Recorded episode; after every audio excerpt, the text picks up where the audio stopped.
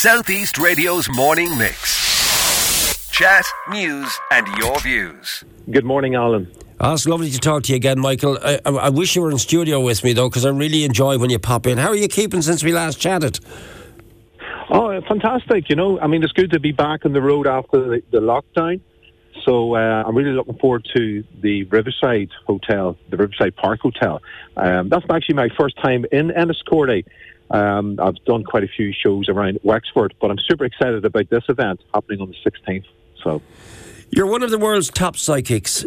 So take us back to when you first realised you had a gift. And are you at this point in time getting a sense, speaking to me, of what's happening around me at the moment? I mean, or is it too hard to gauge from where you are? Where are you at the moment?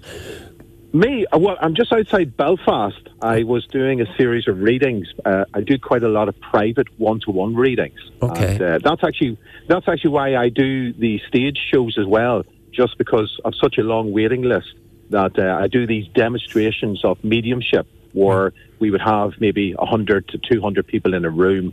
I'll be at the top of the room, and then I'll look down, and Spirit will take me to various people in the room. I'll ask them to stand up, and then the audience will basically see a demonstration of mediumship where I'll be making connections to the people in the audience with Spirit. So it's almost like people who are listening in on a private reading.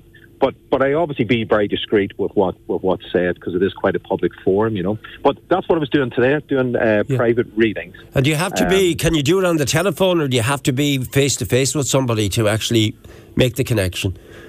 No, I mean, it is better if I can see the person, but I only a few days ago I did a very popular, I do it once a month, I do a Zoom psychic show where we might have like 90 people online, and I'm looking at their connections, you know, the Zoom connections on the gallery, and then, you know, just like a psychic show in person. You know, but can you make a connection with me at the moment, or because? Or is it? Yes. Well, let me hear your voice a bit longer. Okay. I mean, it's been a while since we talked, so let me see if I can get a connection. Right. And with regards, you mentioned about the gift. I never like to say that I have a gift. I would always say it's an ability. Now, even though I'm the seventh son, I would feel that everyone has this ability of psychic connection. I mean, particularly the female listeners. You know, we hear about female intuition. Yeah. So, so I don't think it's a gift. I think it's an ability. I've just obviously honed in on that ability through the last, 40-something years. Well, can I ask you this question then, as you're trying to make a connection for me? I mean, the one thing I really... I'm so grateful of is that the people I've lost, close friends, I'm only just taking it personally because maybe by me sharing this with you, it might help somebody else who's in a similar situation. The one thing that frightens me sometimes is forgetting what someone that was close to me, what they sounded like, what they looked like. And thankfully, to the people I've lost in life, I still remember them. But sometimes it worries me that I don't remember them as well as I'd like to remember them. So am I unique in putting that question to you? It's a very good question. I mean, I read a book recently where the book was about grief, and the person in the book had a whole chapter dedicated to where we should always record videos and videos of our loved ones when they're still here. And, especially we're quite lucky in this day and age that we have access to mobile phones and video recording equipment. So I would always say for people who are listening, by all means, just capture everyone, because you never know what's literally around the corner, But in terms of, for me, I'm a big believer that, there is life after life.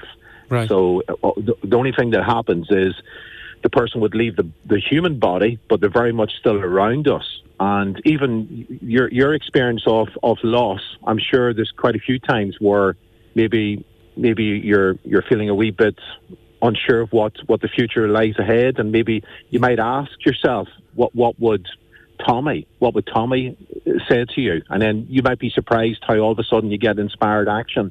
Yeah. So, but I do pick up the name Tommy around you, funny enough, Alan. Tommy, right, okay. Mm. Yeah, the letter T. The letter T? Not really. Yeah, very strong. Okay, Tommy is a name that you're picking up at the moment, yeah.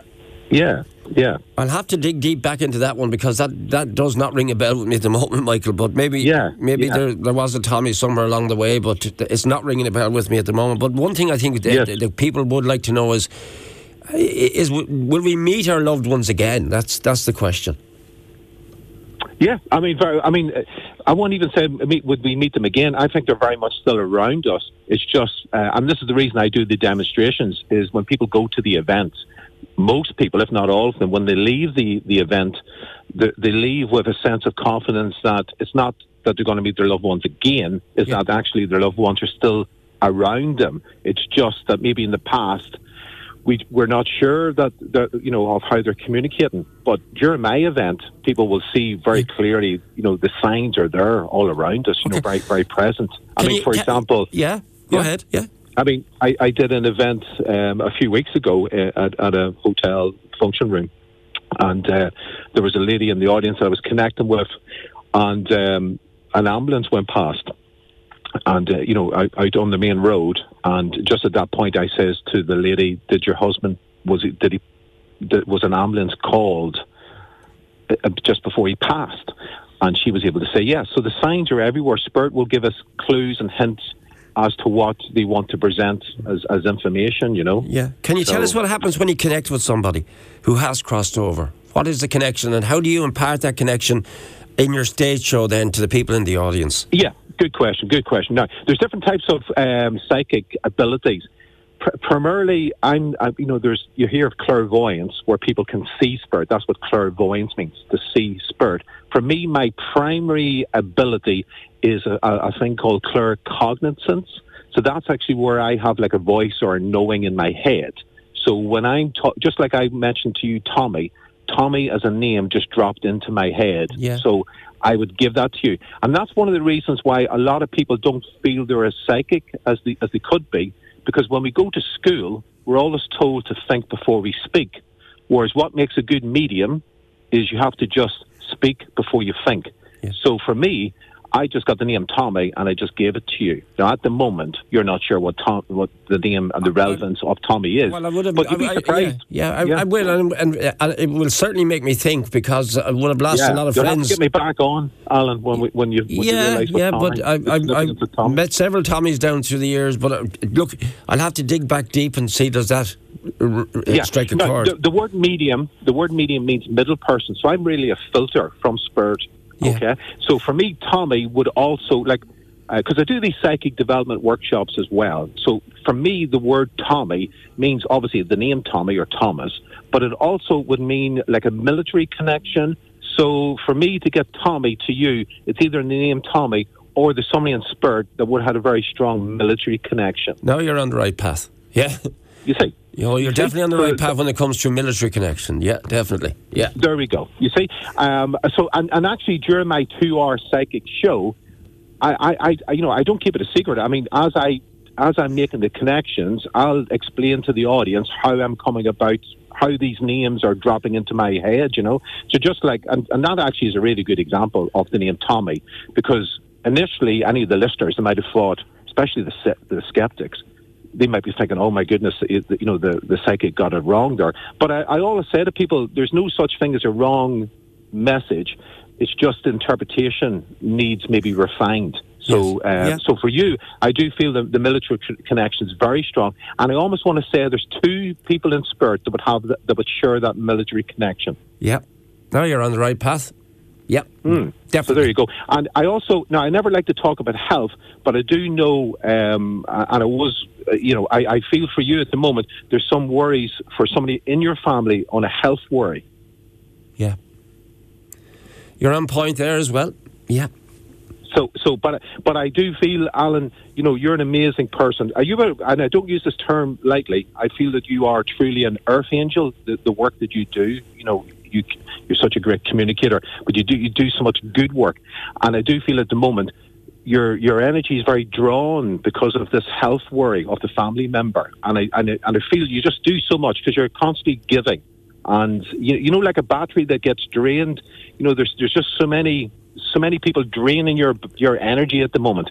So I would feel that for you definitely must be planning a holiday or city break. I'm planning a run, which for me is my break. Running is my escape. Yeah, yeah. Oh my goodness! Well, actually, that's a very good question. That just reminds me. People do say, Michael, okay, you say this is not a gift. You say it's an ability. So how can we embrace and connect more with our loved ones in spirit? And I always say to them, get out of your head. I mean, get out of your conscious mind. So don't be thinking. You know, you literally need to do something that gets you into the zone. So people who would like do something repetitive, like paint a wall, drive for like a long car journey on a motorway, or like a run, going for a long run. Because literally, you almost go into a daydream, don't you? You do. Look, you have absolutely shook me to the core with what you just said to me there, by the way. Because you're so much on point. So I'm just going to have to wrap it up in a second. Can I ask you, do you ever get messages that you don't want to pass on for fear of upsetting someone? Alan, that is by far the best question anyone could ever ask me.